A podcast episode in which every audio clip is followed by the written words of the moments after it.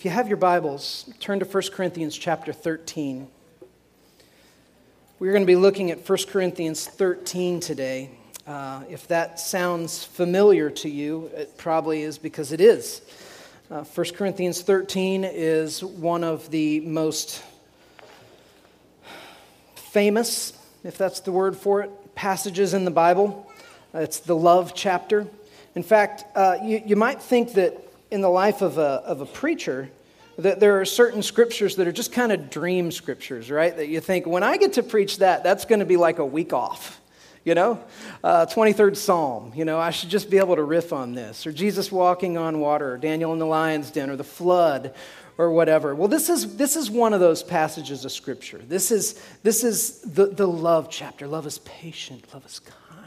You know, and, and and you've seen this passage in so many ways on preprinted wedding invitations, on cross-stitch. We have a, right there, right? See? Isn't it beautiful? Cross-stitch. My wife is glaring at me because she's done a cross-stitch, but this is not her cross-stitch. Hers is, hers is much more elegant and lovely, and I think it's going to hang in my office now. But here's the thing. When you come to a passage of Scripture that is familiar, it's hard to rescue truth from the jaws of familiarity. It's hard to say, do I really understand what this passage is about, or do I just kind of know what it says? Because you can repeat something, because you can think something through and kind of memorize it, doesn't necessarily mean that we know what it says. In fact, sometimes what it's meaning to say to us is very different from what we think. We see this passage, and it is a unquestionably a glorious passage of Scripture, maybe one of the more glorious uh, poems in Scripture of, of expressing what it is, what love is, and how love functions and how it works. And yet, we know that it's First Corinthians thirteen, which means that it's thirteen chapters into a book that has context before it, where Paul has been writing for twelve chapters now, setting up for this. And when you look at those first twelve chapters, which we've been doing for the last, I don't know, for the last three months of working our way, four months even, working our way through First Corinthians, what we've seen is that this is a very hard letter that Paul is writing. He's writing it to immature Christians, first-generation Christians who are trying to figure out what it looks like for them to do life together as a church, and they're failing. And where they're failing is they're failing in the area of unity and affection and love for each other. And instead, they're divided and they're tearing each other down. And Paul has been building this case, this long case of here's all the ways that you have been failing at love. And then we come to First Corinthians thirteen, and he says, this is what love is. And it's really a foil to everything that he's been talking about for them. He's saying, this is what love is, and you're not that. And so it's beautiful on the wedding invitation and on the cross stitch, but there's some force behind this. There's power behind this that's important for us to understand, to really grasp the wonder and the beauty and the glory of what Paul is really saying. This past week, an era came to an end in the world, in this country and in the world, um, and that is the era of the space shuttle. The space shuttle came back down, and NASA said, all right, that's the end of that. We're going to do something else now, right? And so it's been all over the news, people talking about this. And so it's been a great week if you're into space travel, right? Who's with me? If you're into space travel, yeah, there we go. If you're into space travel, there's been lots of great interviews on the radio and on T V of astronauts talking about this this program. And and I was listening uh, to the radio, and I heard this interview going on with this guy who had been on the International Space Station for the better part of a year. And the interviewer was saying, what is that like? What is it like to be in space for the better part of a year? And where he really kind of got my attention was he said, you know, after about two months, you sort of get used to the weightlessness. And I just kind of perked up because I thought, what is that like?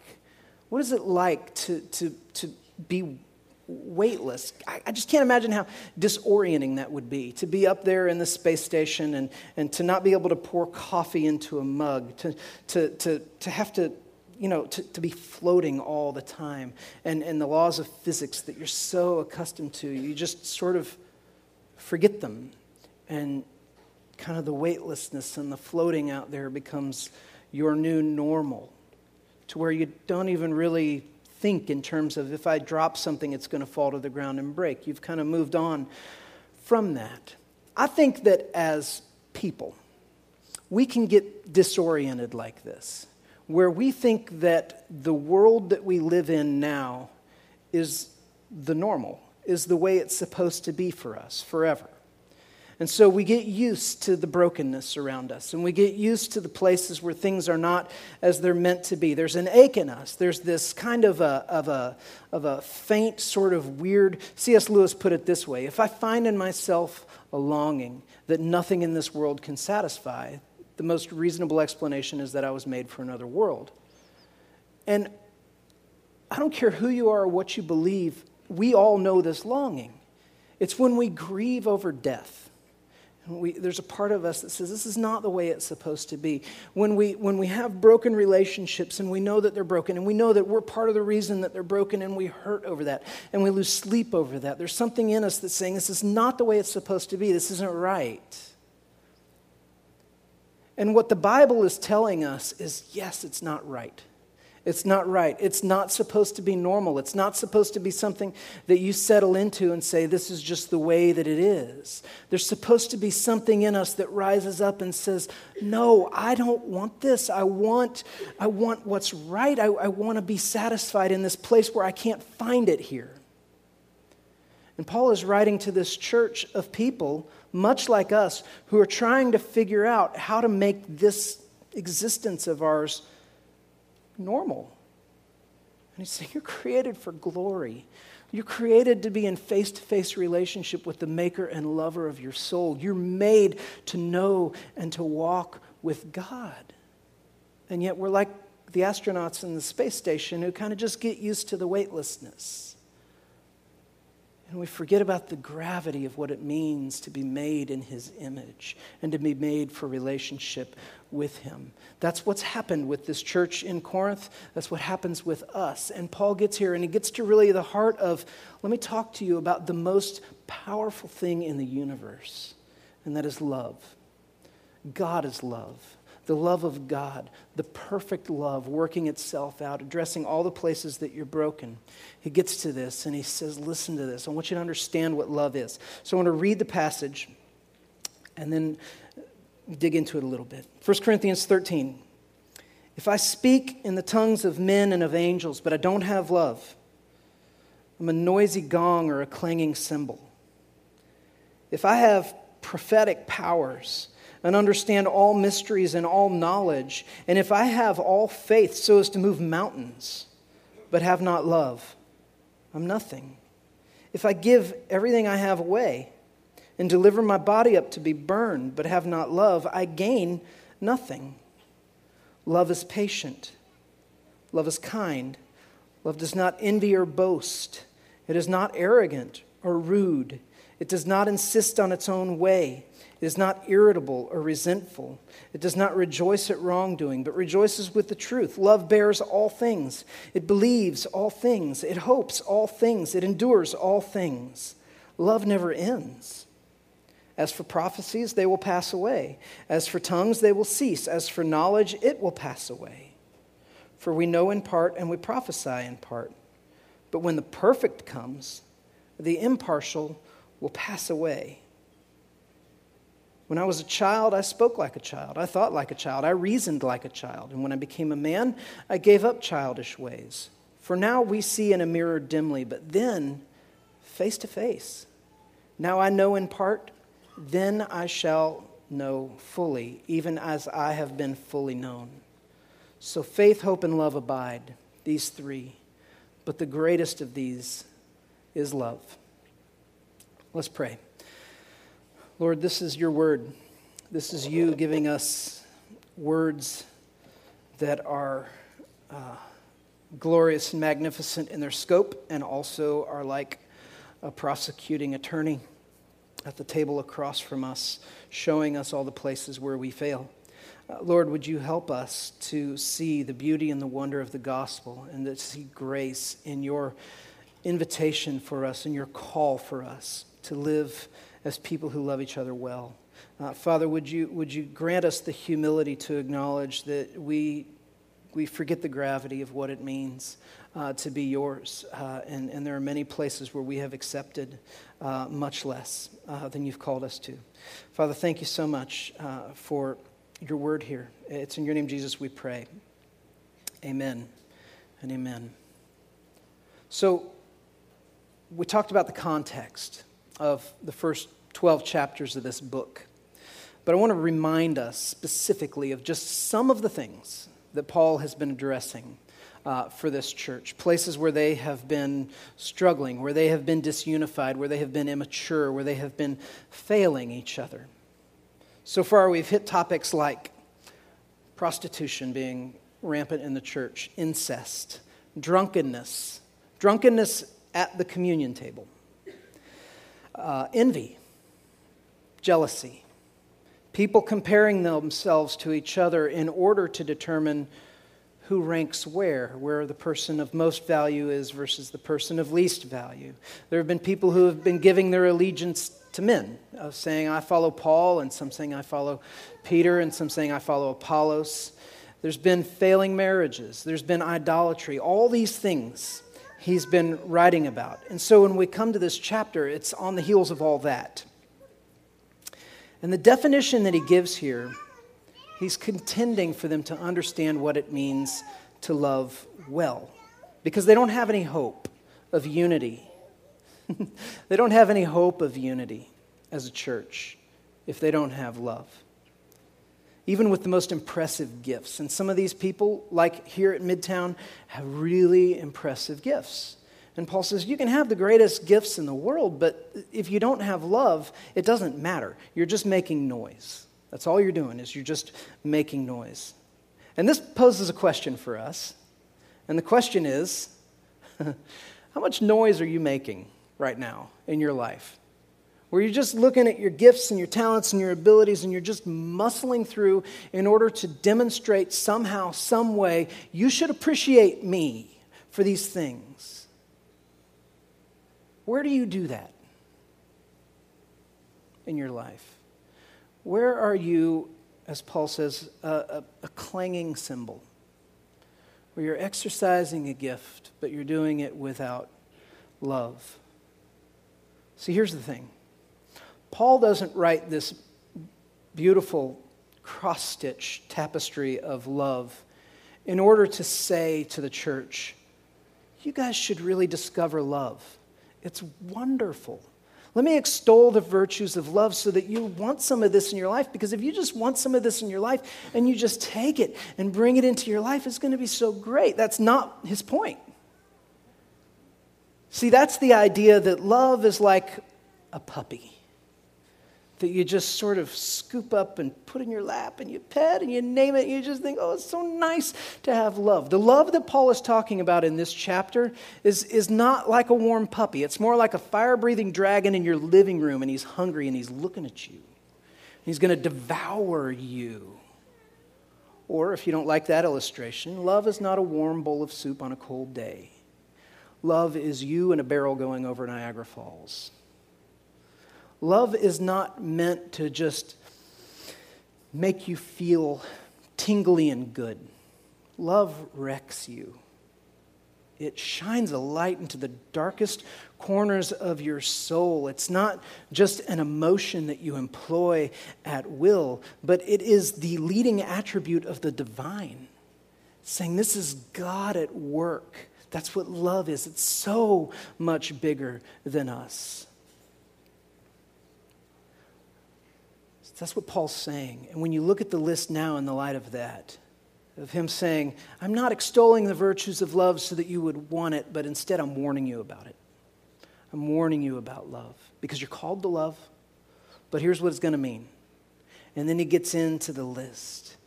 He says it's patient. It's patient. That means it doesn't walk away. It endures. It stays in the relationship. But we're not patient. We're not. We're, we, we've got everybody in our lives on the clock. And you have a certain amount of time to prove yourself worth keeping around. And some of you may say, that's not me. But, okay, fine. It's in you. Okay? It's in you. It's in you to walk away from or destroy or damage every meaningful relationship in your life. It is. It may not be your present reality, but it's in you to do that. I know this. It's in me. Love is kind. It's gentle. It's considerate. But we're not kind. We're kind until somebody crosses us, and then we draw a line and we say, I'm done with you. Love doesn't envy. It doesn't boast. It seeks face-to-face honesty, truth in the relationships, in the way that we relate to each other. We envy people. We envy people's gifts. We envy their talents. We we we we we see things that people can do and we want them. And then we take the things that we're good at and we boast about them for our own glory. Paul is saying love doesn't love doesn't do that. Love isn't arrogant or rude. There's a moderating influence of love that restrains, it bridles our pride. It tempers our aggression. It opposes the sort of pride that would lead me to dismiss you out of hand. It's not arrogant. And yet the overwhelming testimony of Scripture is we as a people are so arrogant that we want to put ourselves in the place of God. Idolatry. Love doesn't insist on its own way, but we do. We insist on our own way. In fact, a lot of the relationships that we maintain in our lives are relationships that are there because these are people who seem to have agreed to go with us on our way. Love isn't irritable or resentful. It restrains grudges. Resentment is, is like a teeth-clenched disdain or contempt for somebody. And Paul's saying that's not, that's not love. Love isn't irritable or resentful. It doesn't rejoice at wrongdoing. It rejoices with the truth. Love bears all things. I want people to carry my burdens, but I don't really want to carry theirs. Paul's saying that's not how love works. Love bears all things. Love makes you a servant. It believes all things. And I think what he means here is it believes the best. That I'm not leading with suspicion, that I'm not looking at you and trying to figure out the ways that you're going to mess with me, but I'm, I'm I'm wanting to believe the best in you. Love hopes all things. I want the potential in others to be realized. I want to rejoice when you rejoice. And love endures all things. I want to grieve with you when you grieve. And our hearts are so often so far from this. And so Paul is painting this picture of love. And it would be one thing if this was the chapter, if it was just Paul saying, all right, guys, you're, you're failing at love. Let me tell you what love is. Here, it's these things. Stop doing the opposite, you know? It would be an easy, easy conclusion to draw from this chapter, right? That, that Paul is just saying, get your head on straight. You're failing at love. Here's what love is. Stop doing the things that are against this. But that's not where he stops. He continues on with this cosmic idea. He kind of pulls off into space again, and he starts talking in these big pictures. He starts talking about knowledge and prophecy and tongues and wisdom, and he says, these things are going to cease. You remember that when we read it? Does that ever strike you as weird? I mean, you ever think, how can knowledge cease? Do we become just disembodied spirits that don't know anything anymore? I think what he's talking about is he's talking about the process of gaining knowledge. He's talking about learning. He's talking about through prophecy and tongues. He's talking about the unknown being made known. That in your world, do you have any idea how little you know? And Paul is saying, you in this life, you, this is a process of the unknown being made known. That you go to school and you learn things about history. You learn about, you know, Tennessee, and you learn about the history of the United States, and you learn about um, people in space getting used to weightlessness, and we learn about all these different things. And Paul says that that part of your existence, where there's a lot that you don't know, and you're in a discovery, guess what? That's not normal. That's not normal. That's a part of living this side of glory. That you see through a glass darkly. That there's a lot of things that you don't understand. And Paul is saying that's not, that's not in the picture of eternity, in the big spectrum of things, that's not normal. He's taking us up here to tell us something about love. If love was just the warm puppy that we're supposed to hold in our lap, then what the, this passage of Scripture would be saying is Paul saying, train the puppy, right? Learn how to make, make love work for you. But he's not. He's saying this is what love is. You've been loved by the love of God. You've been called together in him. You've been made one body, joined together, inseparable, many parts. Christ is the head, and love is coming from him. And it's coming to you through him, and it's coming to each other through you. And he's saying this is the normal that you're called to. This is what you're called to engage with. Here's what it looks like. It's patient, it's kind, it doesn't envy, it doesn't boast, it doesn't resent. This is the picture that he's giving, but he's warning us about love in this because he's saying love is the one thing in your life that will never, ever, ever, ever go away. It will never run its course. It will never be through.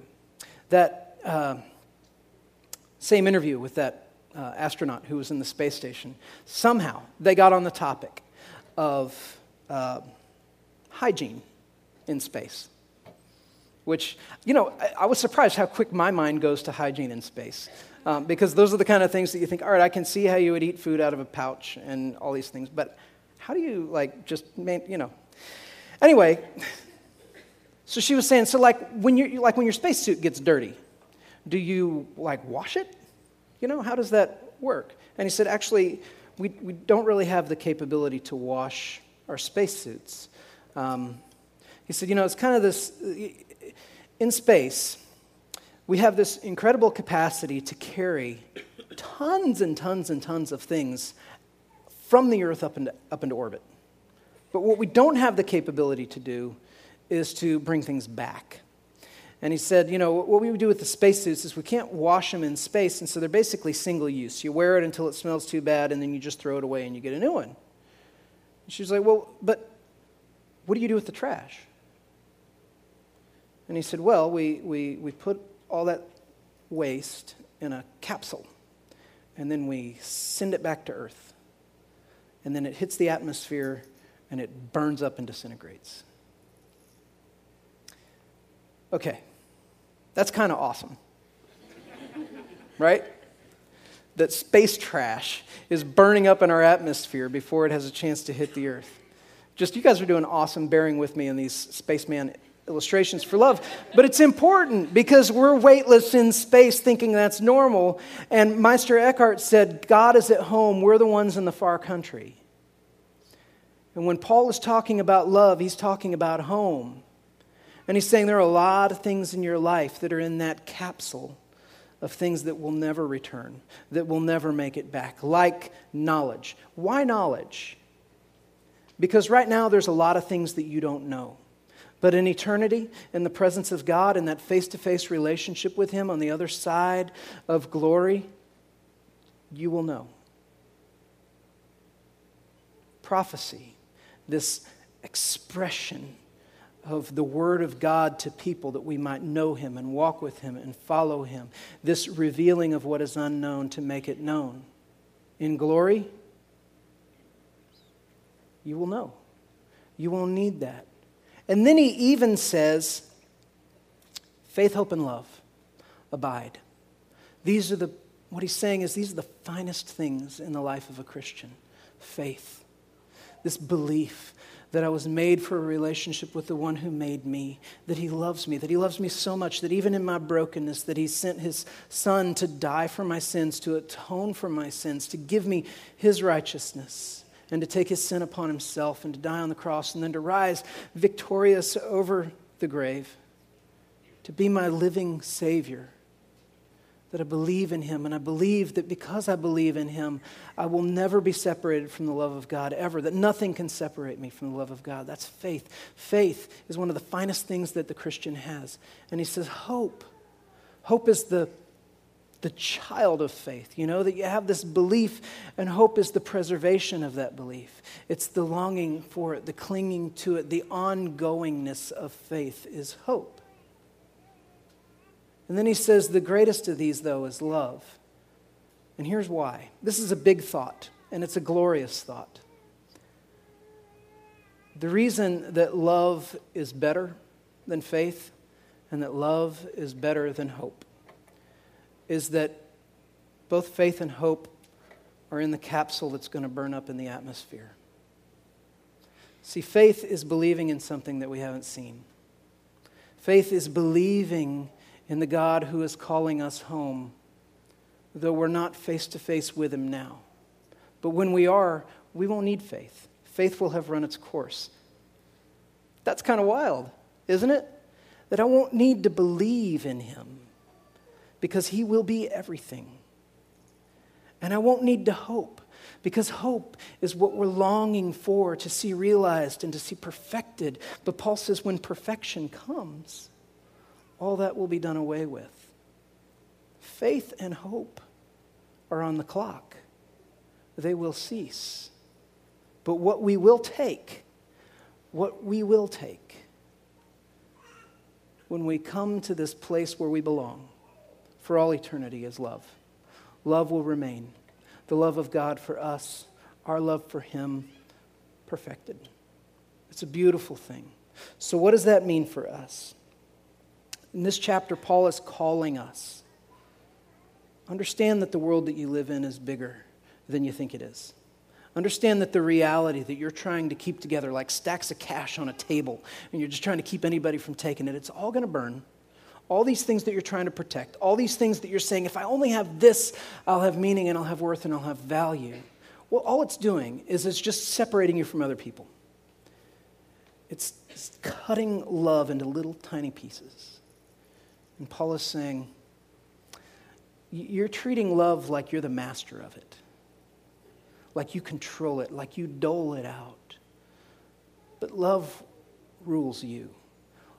God rules you. He's called, he, he, he's not called to anything. He's God. He rules over you. His love is all powerful.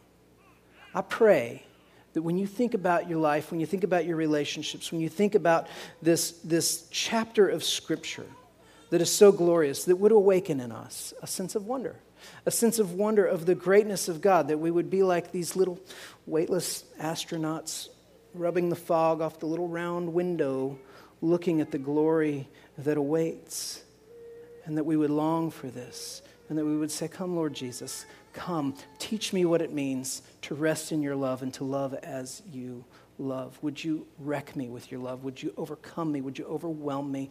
And would you make me a person who doesn't believe that I control love, but that love is meant to rule me? Pray with me.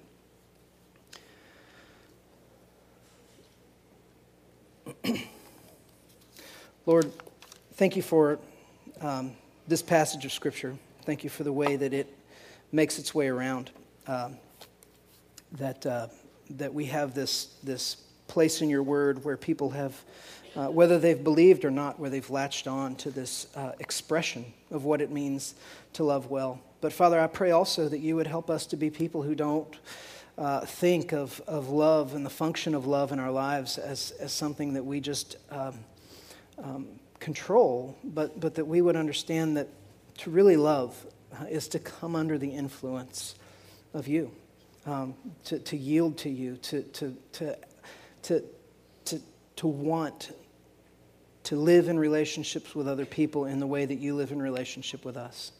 Uh, Father, thank you that all these things in this Scripture Um, are so true of you and your love for us, that you are kind to us, uh, that you're patient with us, that you believe in us. Uh, gosh, Lord, that's such a hard way to say it. Uh,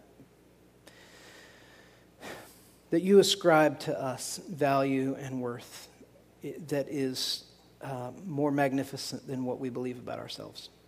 Um, Father, thank you for the gift of your Son, for this, this gift of your love to redeem us and to restore us. Father, I pray uh, for all of us in this room that we would consider the function of love in our lives, and even whether we uh, know you and have a relationship with you. Father, it, it is uh, such a glorious thing uh, to know you and to walk with you, even in the challenges of, of living this side of, of of eternity with you forever.